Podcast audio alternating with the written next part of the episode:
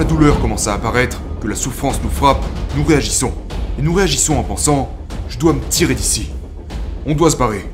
Mais vous devez être capable de prendre ce sentiment qui vous pousse à fuir et dire non en forêt. On va le faire quand même. Je crois que notre esprit survit pour toujours. C'est obligé. C'est bien trop puissant. Il n'est pas possible que cette chose meure juste parce que notre corps meurt.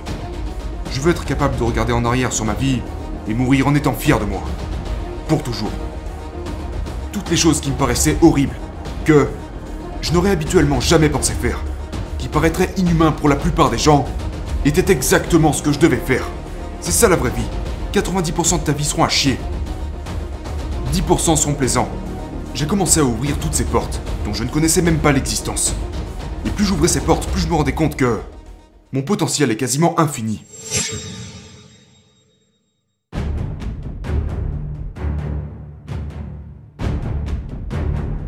Tu es un gars qui, pour beaucoup de gens, incarne l'idée d'endurcir son esprit et de trouver des moyens de faire des choses que la plupart des gens considèrent comme irréalisables. Comment es-tu devenu ce gars? Tu sais quoi? Je ne suis pas né comme ça. Donc, beaucoup de gens me collent des titres aujourd'hui. Ils veulent... Ils me voient aujourd'hui. Ils me voient aujourd'hui. Ils voient ce gars torse nu qui peut faire 4000 tractions en 17 heures, qui peut courir 320 km en 39 heures, qui est capable de faire toutes ces choses incroyables. Mais ce qu'ils ne voient pas, c'est le parcours par lequel je suis passé pour en arriver là aujourd'hui. Et quand j'ai commencé ce parcours, j'étais juste l'opposé de ce que je suis aujourd'hui. J'étais ce gars qui se cachait d'absolument tout ce qui se trouvait en face de lui. Mais, et pas beaucoup de gens savent ça, mais il y avait deux personnes. Il y avait, il y avait le vrai moi, qui était apeuré, vulnérable, qui bégayait, qui se faisait frapper par son père, et tout ça. Et puis j'avais créé cette fausse personne, qui se baladait en faisant croire aux autres que tout allait bien. Tu vois Tu vois Ouais, donc c'est un peu comme ça que ça s'est passé. Et avec le processus du temps, j'ai réalisé que je ne faisais que me mentir à moi-même en plus de mentir aux autres. Alors quel a été le processus? Comment t'as réussi à aller de l'avant? Eh bien, c'est un long processus. Euh... Mon père me frappait constamment quand je grandissais. Il possédait des patinoires, des bars, il dirigeait aussi des prostituées du Canada à Buffalo. C'était un grand proxénète. Il était tout ce qu'on pouvait trouver de mal chez un homme. Vers l'âge de 6 ans, euh, j'oublierai jamais ça. Dans ma tête, j'avais constamment peur. J'avais constamment peur, mais j'avais cette putain de voix, cette conscience, qui intervenait toujours et qui me disait Hé, tu dois te lever et faire quelque chose. Et je ne voulais pas. Tu sais, parce que j'avais peur. Mais cette voix me forçait à me lever. J'avais beaucoup de mal à apprendre parce que mon père nous empêchait d'aller à l'école. Donc, mon père gérait son business, la patinoire et le bar. Donc ça ouvrait au public à 7h du soir. Donc c'était vers mes 5 ans, 6 ans, 8, 9 ans. Et on devait aller à la patinoire à 19h et mon père nous forçait à y travailler jusqu'à 22h. À laver les sols, nettoyer la patinoire. Donc mon père était dans son bureau, mon frère et moi travaillions pour lui, et ma mère travaillait au bar jusqu'à 3h du matin et puis elle devait nettoyer le bar. Donc, après que tout ça soit terminé, j'ai pu commencer à vraiment aller à l'école.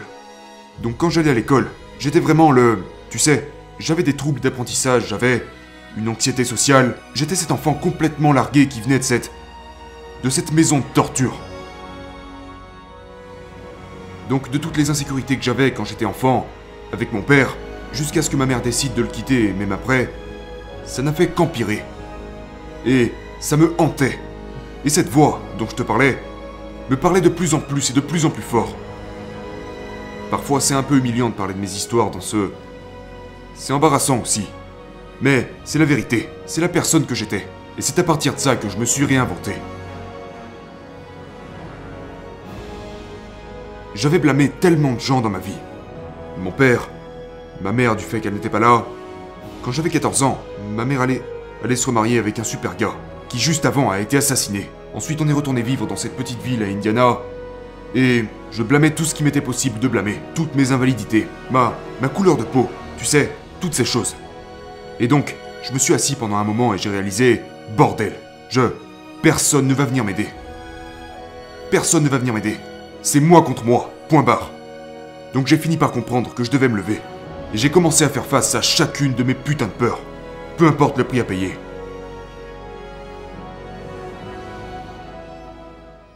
J'avais deux options. Soit être ce gars de 136 kilos qui pulvérise des cafards pour 1000 dollars par mois, qui n'évoluera jamais et qui un jour, quand il aura 50 ans, sera torturé par toutes les choses qu'il aurait pu faire mais qu'il n'a jamais eu les couilles de faire, ou soit être le gars qui souffre en silence. Et qui échoue, qui échoue, qui échoue, jusqu'à ce qu'il réussisse.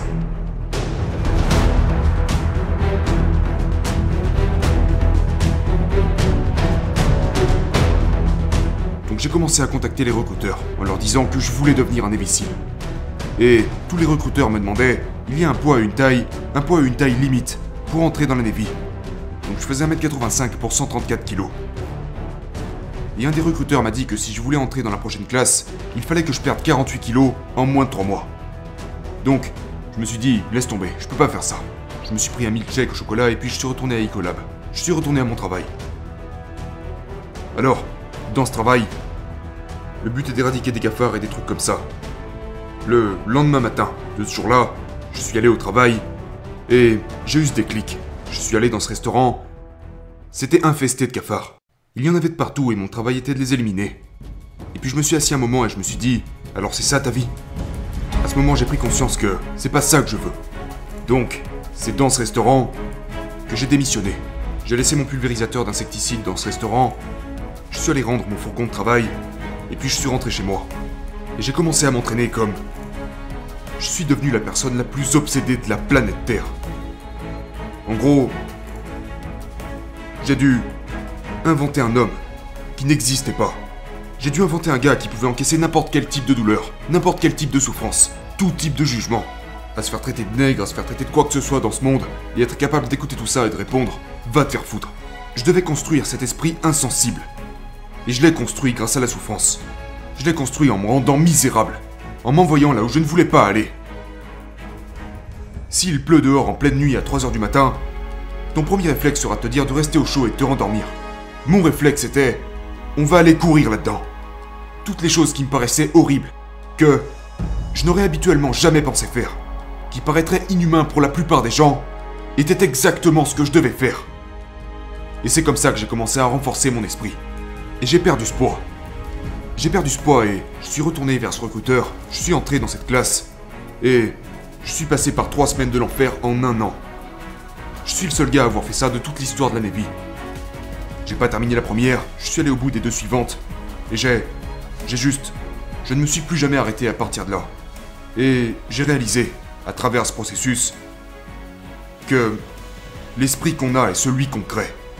J'ai commencé à ouvrir toutes ces portes, dont je ne connaissais même pas l'existence. Et plus j'ouvrais ces portes, plus je me rendais compte que mon potentiel est quasiment infini. Et ça a complètement changé mon état d'esprit. Ce voyage est un voyage inestimable qui m'est difficile d'expliquer aux gens parce que ça paraît si rapide et si facile, genre... Ce mec a perdu du poids, il est allé dans trois semaines de l'enfer, allé à la Ranger School, allé à la Delta Force, peu importe ce que c'est. C'était brutal. C'est un voyage durant lequel chaque putain de jour m'a fait mal.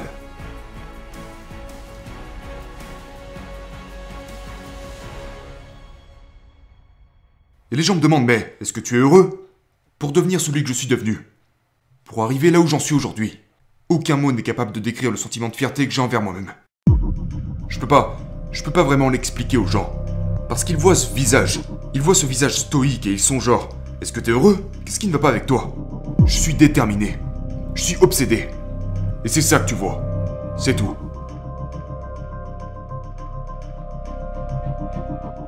Donc ma première course, quand j'ai décidé de perdre du poids, je faisais, comme j'ai dit, 134 kilos. J'avais l'intention de courir 6 km. Pour ma première course, je ne savais pas à quel point ça allait me briser.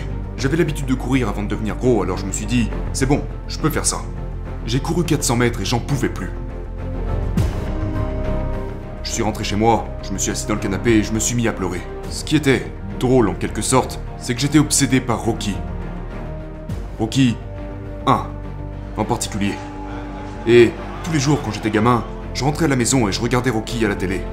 Et j'avançais le film, sur ces petites cassettes VHS, au 14e round. Ce 14e round m'a impacté comme personne n'a jamais pu le faire. Pourquoi? Cette musique apparaît, d'accord? Quand j'ai battu le record du monde de traction, j'ai écouté cette musique de 2 minutes et 13 secondes pendant 17 heures d'affilée.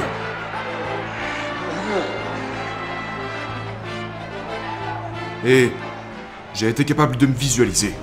Quand Apollo Creed défonçait la gueule à Rocky, il se faisait défoncer, mais il restait debout.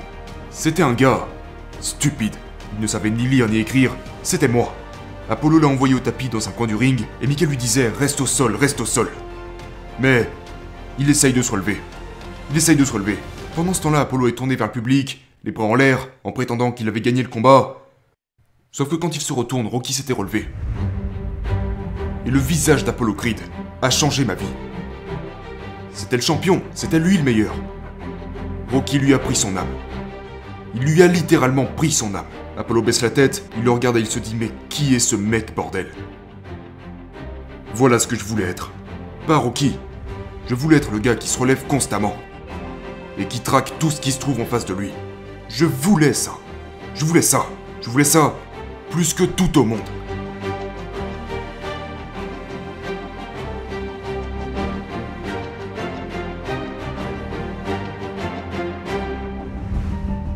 Gros, quand je suis rentré chez moi après cette première course, j'ai... je me suis fait un milkshake. Je me suis assis et j'ai dit, j'abandonne. Je me suis dit que j'y jamais. Je devais perdre 48 kilos et j'étais incapable de courir un demi-kilomètre. J'ai commencé à devenir capable de prendre toutes ces choses négatives et être heureux à propos de ça.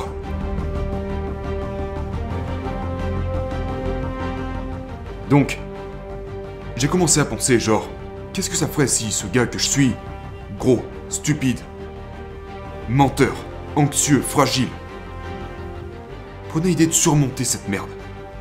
Cette mentalité à se poser la question, et si c'était possible? Cette mentalité de rêveur m'a toujours alimenté, elle m'a toujours nourri. Et si je pouvais être Et si je pouvais devenir un évicile?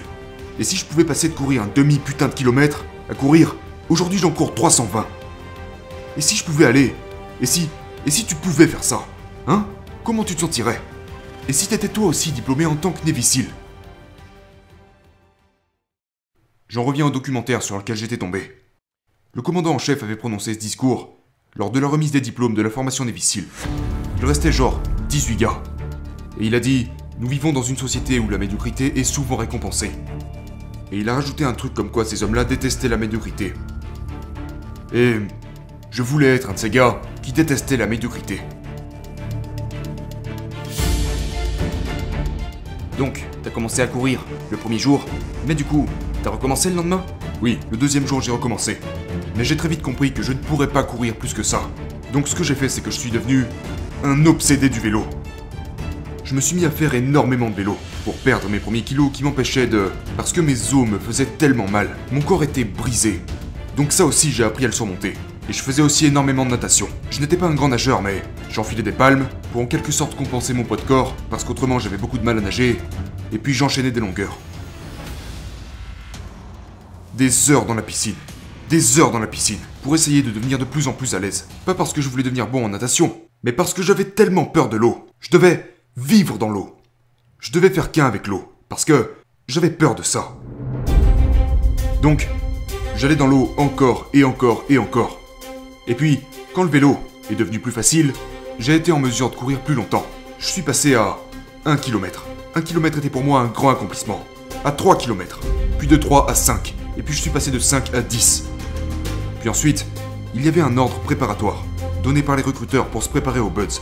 Et quelque part, il était dit qu'on devait courir au moins 10 km 5 jours sur 7. Du coup, c'est devenu mon but. Donc j'ai juste. J'échouais, je recommençais.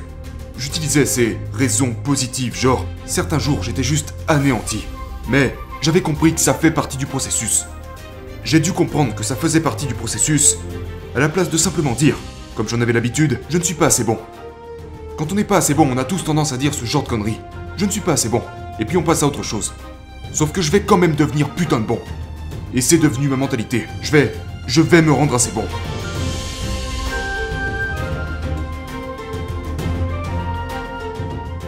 Dès la semaine qui suivait ma première course, j'ai commencé à courir deux fois par jour. Donc si j'ai couru 400 mètres, J'attendais quelques heures, durant lesquelles j'étais hanté par ces résultats, et puis la fois d'après, j'ai essayé de courir 800 mètres, le même jour.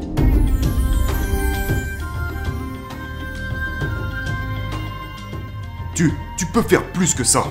Et c'est devenu ce processus de d'amélioration continue. Il, il n'y a pas de mots pour ça. Il n'y a pas de mots pour décrire ça. Il s'agit seulement de d'aller plus loin et plus loin et plus loin. Quand je finissais de courir, je retournais sur le vélo. J'allais à la piscine. Et si j'étais vraiment fatigué pour ça, que mes jambes ne répondaient plus, j'allais à la salle et je développais cette folle routine d'entraînement avec un énorme volume, genre 2 300 répétitions par série avec des charges très légères. Je prenais un seul exercice par séance. Le développé couché par exemple. Je chargeais la barre et j'enchaînais le plus de répétitions possible pour brûler autant de calories que je le pouvais et commencer à construire cette masse musculaire. You don't know me, son. Get it. You don't 18. know me, son. Get it. You don't know 19. me, son. Yeah. 20. You got some more. Les gens me mettent dans cette catégorie, genre, tu dois être tellement passionné par tout ça. Non, mec. Pas du tout. Et c'est pour ça que je le fais. C'est la seule façon de renforcer son esprit et sa mentalité. Tu sais, il y a tellement de gens qui suivent ces cours sur la force mentale, des cours sur la visualisation, l'auto-persuasion. Sauf que la seule méthode, c'est de s'envoyer dans des situations infernales sur une base quotidienne.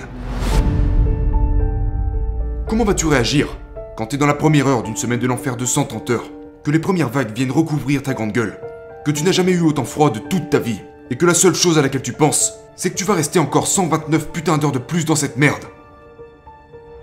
Tu vas en faire quoi ton auto-persuasion là? La seule chose que t'auras envie de faire, c'est de foutre le camp. Mais si tu vis ça, au quotidien, et que tu apprends à calmer ton esprit, là ton dialogue interne pourra te devenir utile. Mais généralement, nous réagissons. Quand la douleur commence à apparaître, que la souffrance nous frappe, nous réagissons. Et nous réagissons en pensant Je dois me tirer d'ici. On doit se barrer. Mais vous devez être capable de prendre ce sentiment qui vous pousse à fuir et dire non, enfoiré. On va le faire quand même.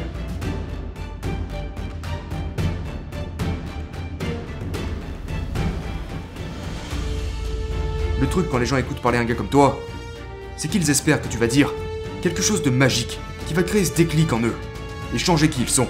Genre, qu'est-ce que c'est? Qu'est-ce qu'il va dire? C'est pour ça que les gens vont à ces conférences sur la motivation, qu'ils prennent des coachings, et ils espèrent que quelqu'un va dire quelque chose qui va tout changer en eux. Je trouve ça tellement drôle. Moi aussi, je trouve ça un peu drôle, mais ce qui est drôle aussi, c'est que t'arrêtes pas de le dire. On doit faire ces choses. On doit souffrir. On doit y vivre. On doit se plonger dans l'inconfort. Et peut-être, peut-être, que ces choses nous aideront au cours de notre vie. Décider de s'envoyer soi-même en enfer est le seul moyen de comprendre comment, comment passer au travers de tout ça. Tu peux pas, tu ne peux pas lire un livre qui se base sur des théories pour démontrer comment traverser l'enfer, en sachant qu'il a été écrit par un gars qui était assis dans son bureau bien au chaud et qui a écrit ce livre avec une putain de tasse de café dans la main. Non, je veux voir ce gars qui, qui s'est envoyé lui-même en enfer et qui a pensé à s'arrêter, à abandonner, qui était loin de sa femme et de ses enfants, à se demander bordel, mais qu'est-ce que je fous là Pourquoi je fais tout ça Qui s'est posé toutes ces questions, mais qui a continué à dire Je vais quand même trouver un moyen de le faire. Je le dis tout le temps. Vous devez souffrir. Vous devez vous faire ce putain de tatouage sur votre cerveau.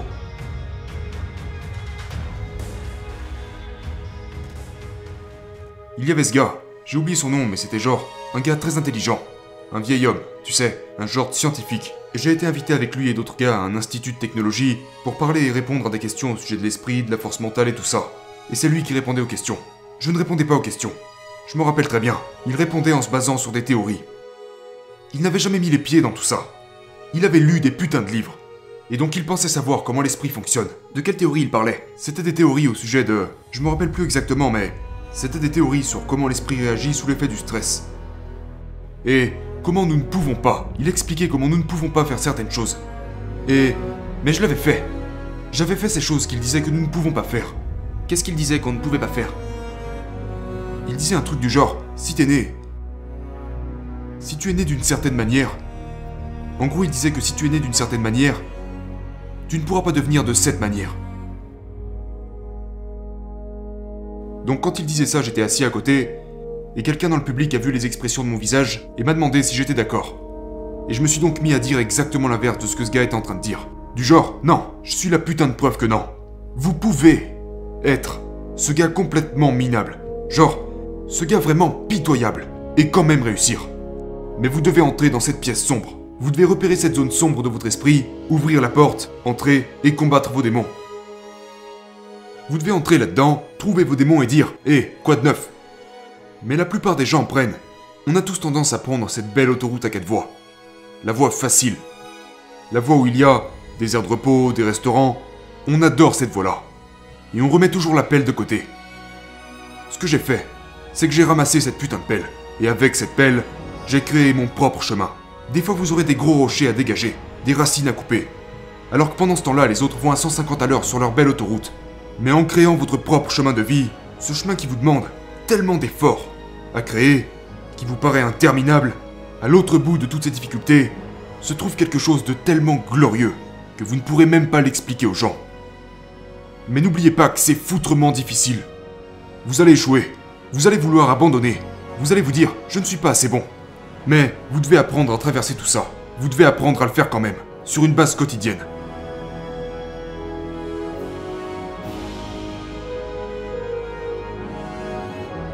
Quand tu commences à te dire, putain, j'ai 43 ans, j'ai déjà fait tellement de choses, tu commences à te civiliser.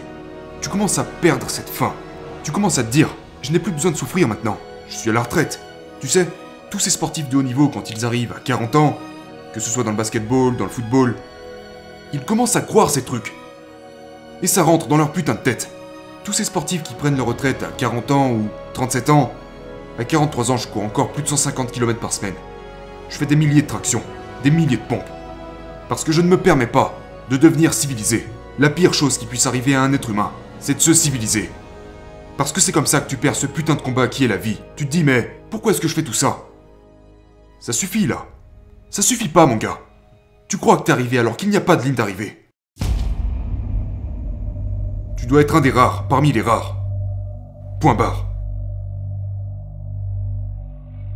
Quand j'étais dans la formation Seal, je voulais être imbattable. Je voulais être imbattable et j'ai tout donné pour ça. J'étais au milieu de ces gens que je considérais comme hors du commun. Mais une fois que ces gars sont devenus des Seal, une fois que tu n'as plus à faire tout ça, devine ce qui se passe. Tu redeviens complètement ordinaire. Je voulais être un des rares parmi les rares. Que tu m'aimes ou que tu ne m'aimes pas, j'en ai rien à foutre. Après avoir traversé tout ce que j'ai traversé, très peu de gens peuvent comprendre. Il y a un tas de gens qui ne m'aiment pas. J'en ai rien à faire. Je suis un guerrier. Et j'ai encore un paquet de combats à mener. Un guerrier n'est jamais satisfait. Un guerrier, c'est un gars qui dit Hé, je suis encore là aujourd'hui. Je serai toujours là demain. Je serai là après-demain. J'ai 50 ans. Je continue de me battre.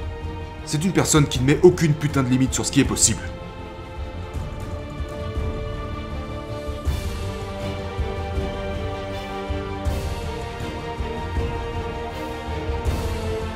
J'ai trouvé à travers ce voyage qui est David Goggins, qui je suis. Donc à travers tout ça, j'étais seul. Et il n'y a pas de trophée. Je n'ai pas fait ça pour un trophée. Le trophée, c'est mon putain de cerveau. Et personne ne m'a aidé, personne n'a payé mes factures. Personne n'a couru ces kilomètres ou perdu ce poids à ma place. J'ai souffert dans mon coin, et j'ai développé ce gars qui est capable de dire voilà ce que je suis. Un gars très compétitif, un gars ultra compétitif qui est capable d'endurer n'importe quoi.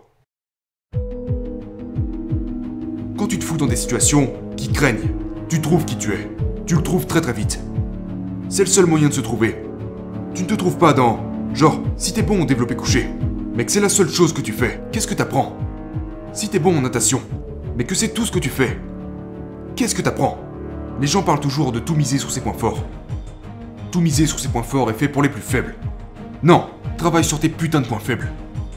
Exploite chaque facette de ton être. Il y a des gens sur ma page Facebook qui ont commenté Mais quand est-ce que tu parles de bons moments? T'as pas besoin de ça, mon gars. C'est pas comme ça qu'on y arrive. La facilité te mènera nulle part. Je suis en train de t'expliquer comment surpasser les moments qui te mettront à terre. La vraie vie. C'est ça la vraie vie. 90% de ta vie seront à chier. 10% seront plaisants. Tu peux être ce gars chanceux qui a plein de thunes, une belle femme et tout ça. Mais crois-moi, si je te regarde droit dans les yeux, il te manque quelque chose. Ta vie n'est pas tout ce qu'elle pourrait être. Parce que tu n'as pas fait face à quelque chose de réellement significatif. Quelque chose continue de te ronger de l'intérieur. C'est quasiment le cas de tout le monde. De tout le monde. Ils se font bouffer de l'intérieur. Peut-être qu'ils ont trouvé une bonne façon de, comme quand je grandissais, d'ignorer cette voix qui te dit Tu ne fais pas ce qu'il faut. C'est tout mon gars, je ne suis pas spécial. Je me suis simplement mis à écouter cette voix.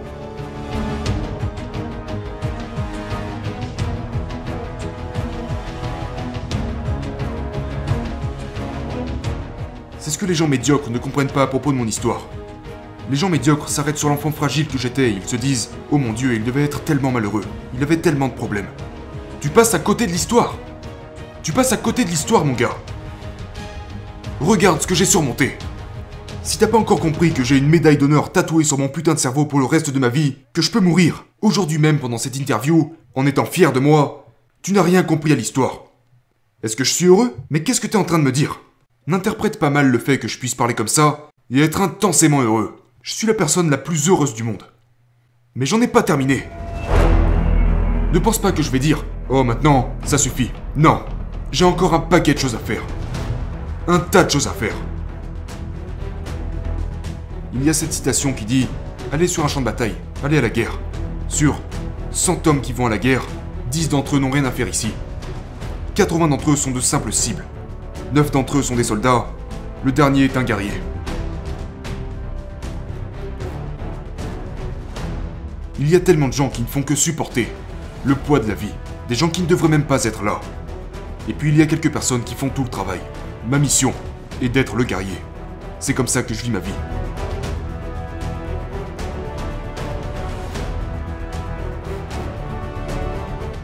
Je suis un introverti. Donc, je ne veux pas trop être sur les réseaux sociaux. Ça, ça ne m'intéresse pas. Ce qui m'intéresse, c'est être avec moi-même.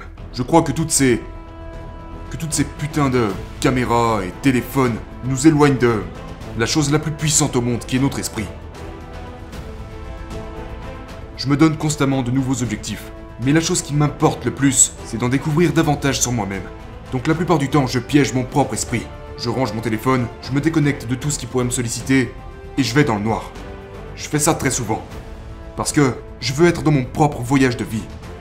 Et on a tous un voyage différent. Mais je veux vivre dans mon propre monde.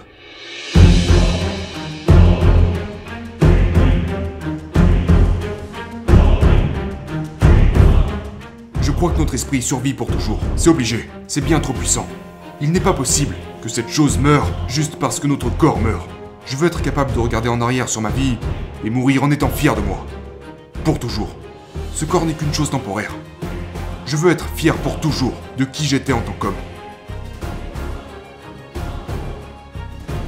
Penses-tu que tu dis ça parce que... Genre, comme tu as traversé autant de difficultés, tu arrives à apprécier le bonheur Le vrai bonheur Penses-tu que tu apprécies la discipline parce que tu n'étais pas discipliné? Penses-tu que tu apprécies le dur travail parce que tu étais faible? Oui, ce que j'aime c'est l'autodiscipline. Je n'ai jamais eu. Ça en revient à ce que tu étais en train de dire. Il n'y a jamais eu personne qui soit venu me réveiller à 3h du matin pour me dire Hé, espèce d'enfoiré, fais ce que t'as à faire. Je n'ai jamais eu d'entraîneur, je n'ai jamais eu de nutritionniste. C'est l'autodiscipline que j'avais qui m'a permis de survivre. Non, pas survivre. Survivre, c'est la médiocrité. Qui m'a permis de me développer. Personne n'est venu me dire Hé mec, tu fais 135 kilos Je vais t'aider. Je vais. Tu. Tu n'es pas intelligent Je vais t'aider à t'en sortir. J'ai dû œuvrer sur toutes ces choses. J'ai dû les surpasser. Et... L'autodiscipline est l'ultime pilier.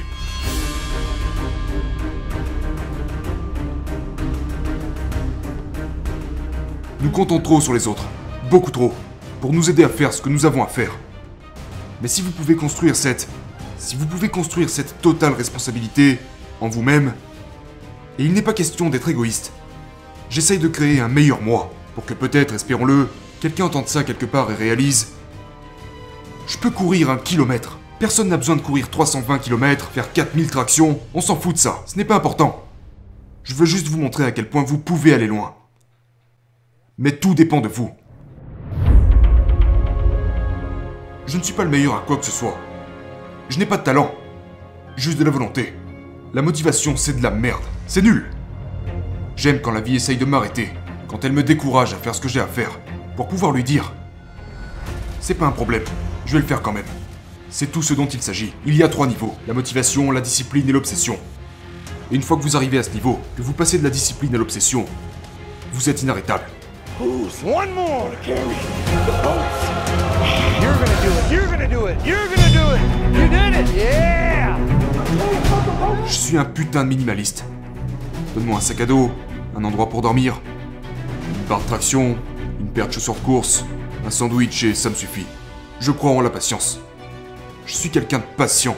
Je peux rester assis à regarder grandir un bout de pelouse pendant 20 ans. Parce que je sais que... que c'est comme ça qu'on aboutit à quelque chose dans la vie.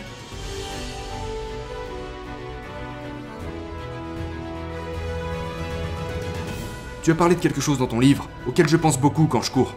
C'est le fait que la plupart des gens s'arrêtent à 40%. Absolument, c'est ma règle des 40%. J'adore cette règle. C'est ma règle des 40%. Et j'ai j'ai vraiment développé ça durant ma première course de 160 km. Alors que je pensais être arrivé à 100%. Quand j'étais assis sur cette chaise au 112e kilomètre et que j'étais anéanti, je pensais avoir atteint les 100%. Et pourtant je me suis levé et j'ai continué. Donc j'ai fini par développer ce principe qui s'appelle la règle des 40%. En gros, quand vous commencez à penser, c'est comme une voiture. Sur chaque voiture, il y a un limiteur de vitesse. Et supposons qu'une voiture pourrait aller à 200 km/h mais que le limiteur la bloque à 150. Ouais, je veux aller là-bas, mais je peux pas. Je peux pas aller plus vite. Eh bien, c'est la même chose avec nos cerveaux. Nous activons ce limiteur dès que nous commençons à ressentir de la douleur, de l'inconfort, de la souffrance. Toutes ces choses que nous détestons ressentir. Parce qu'aujourd'hui, tout le monde aspire au confort et toutes ces conneries. On s'arrête. On ralentit. Et si vous pouvez franchir toutes ces différentes barrières et gagner 2%, 3%, 5%, de 40% vous passez rapidement à 60, puis de 60 vous passez à 70, à 80, 90. Penses-tu que 100% c'est la mort? Je... j'adore ça. Et je pense que c'est vrai. Je pense que c'est totalement vrai.